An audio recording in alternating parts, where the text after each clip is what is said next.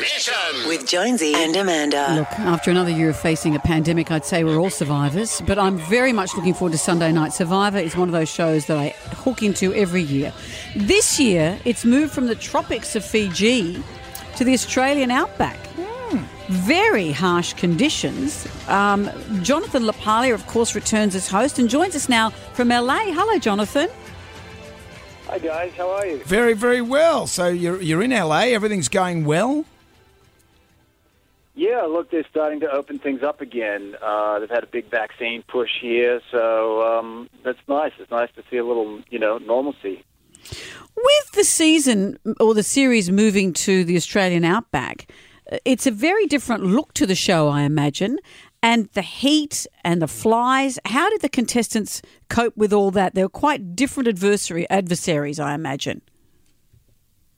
I don't think they cope very well, to be honest with you. I, every season, we, um, you know, we have a couple of uh, contestants who question why they signed up in the first place. Um, but this season, we had quite a number of contestants we had to talk off the cliff, and uh, I think that was because of the harsh conditions. It's tough. Yeah, and it's brains versus brawn this time around. I always imagine that brawn would meet. Or, or something really strong in the sole of your foot department because you've got to stand on a pole for a lot of, long time. Well, see, this is why the show's always intriguing because the first challenges are team ones and there's usually physicality involved. Yeah. And then the intrigue kicks in and the game playing. So if you can survive as a non brawny person Yep. until the second half, you're going to be So better. I off. have none of those. Well, you'd be hopeless then. I'd be absolutely hopeless. I- Is this what we're seeing, Jonathan? Is that the brawn always survives at the beginning but doesn't always survive at the end? Yes, uh, that's that's as a generalization. That is kind of what happens. But this season, they've made the challenges a little more um, balanced. I think to give everyone a fair crack. So the two tribes are pretty well matched when it comes to challenges and who you know how many uh, they each win. Um, so, but you're correct. You know the the strategy of the game does require a smart person. So the brains definitely have an advantage there.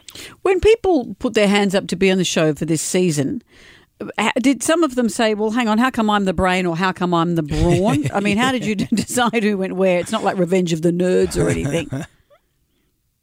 Well, the, basically, we got them to do uh, a push up and also to spell survivor, and that's how we determined. That's, that's how it all works. Jonesy, you're out. I would be. I, I, I wouldn't even be able to. I can't even fill out the application form.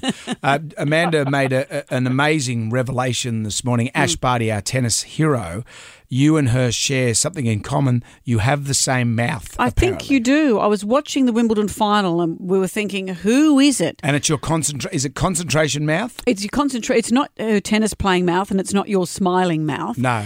It's I've been googling all morning. It's your not thinking you're being photographed mouth is the same mouth as Ash Barty's. oh, really? Yeah. This is something. Amanda calls it seagull mouth. It's it's a shaped like a seagull in flight. so if a, a- a kid was to draw a picture of a, a seagull yeah, in flight, it's a good mouth. Please, There- there's nothing wrong with take your it as mouth, a compliment, but you have the same one as Ash. Uh, okay. right? And we've got Ash Barty on the line. We're going to have a mouth off.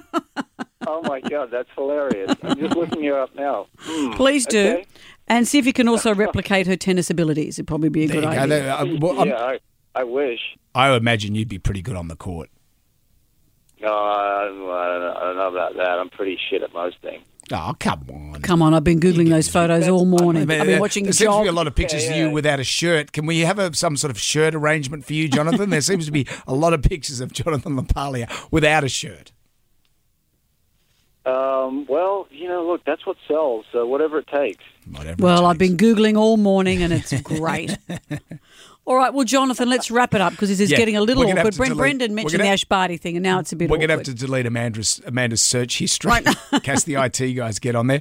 But Jonathan, it's always great to talk to you. Survivor Brains versus Brawn. It's Sunday night, seven thirty on Channel Ten. Jonathan Lapalia, look after yourself. Thanks, guys. Thanks for having me on. Nice to talk to you. Jonesy and Amanda's Damnation.